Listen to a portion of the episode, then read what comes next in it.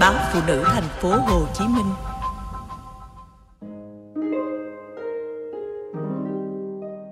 Những nàng dâu Gen Z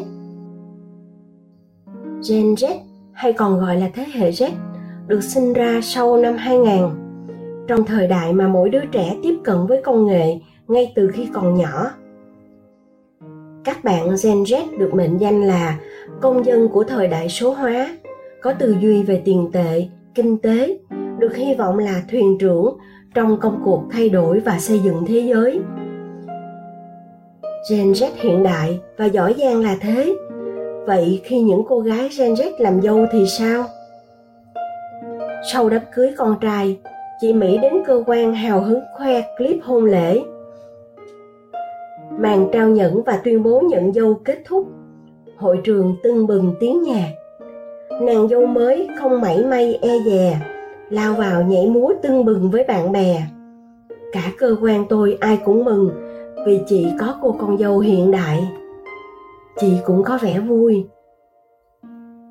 Mười tháng sau, con dâu sinh cháu chị xin nghỉ phép ở cơ quan để ở nhà chăm con cháu hết phép chị đi làm mặt mũi bơ phờ mệt mỏi áo váy son phấn vẫn như xưa chỉ thêm mùi sữa. Chúng tôi ngạc nhiên. Ủa, con dâu nuôi con nhỏ hay chị nuôi con nhỏ vậy? Chị cười buồn. Chị chị kể, hiện chị bận rộn không khác gì một bà mẹ mới sinh con. Cả ngày quay cuồng thay bỉm, tắm cháu ru ngủ, dỗ khóc. Cháu bé hay khóc đêm, nên hầu như chị không có thời gian ngủ. Ban ngày, đâu chỉ chăm cháu, còn chăm sóc cả gia đình nữa chứ vẫn bữa sáng, bữa trưa, bữa tối, lại bữa riêng cho con dâu, chẳng thiếu bữa nào. Chúng tôi thắc mắc, đêm chị không có thời gian ngủ.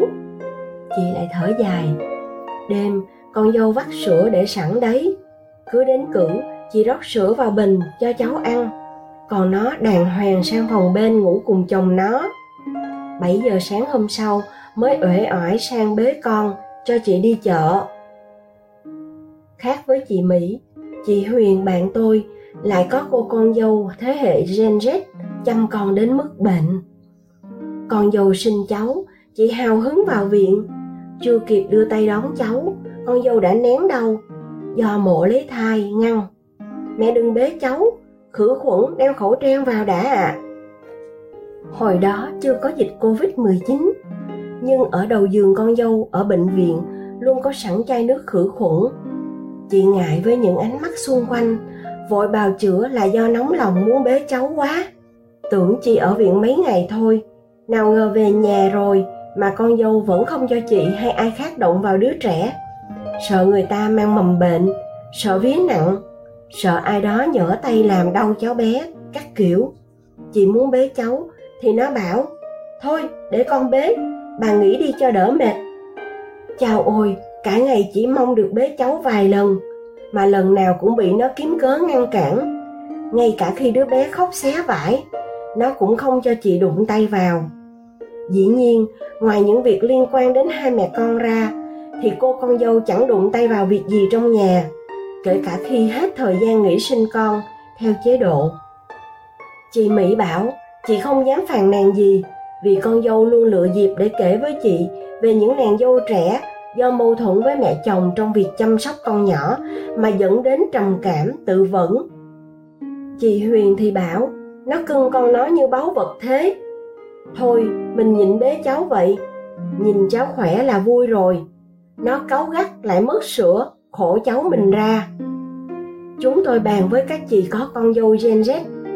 Dù con dâu có hiện đại, giỏi giang, nhưng các chị cũng nên bày tỏ quan điểm. Ví như con dâu chị mỹ nên ngủ cùng con để cháu gắn kết hơn với mẹ. Con dâu chị huyền thì không nên bảo bọc con quá. Cháu sẽ không có cơ hội tương tác với xung quanh. Các chị ấy khác với tôi tưởng tượng về những bà mẹ chồng, hóa ra lại rất ngại va chạm với con dâu. Theo các chị thì mình tuy đã là mẹ chồng, nhưng vẫn còn trẻ, mới ngoài 50 thôi chứ mấy.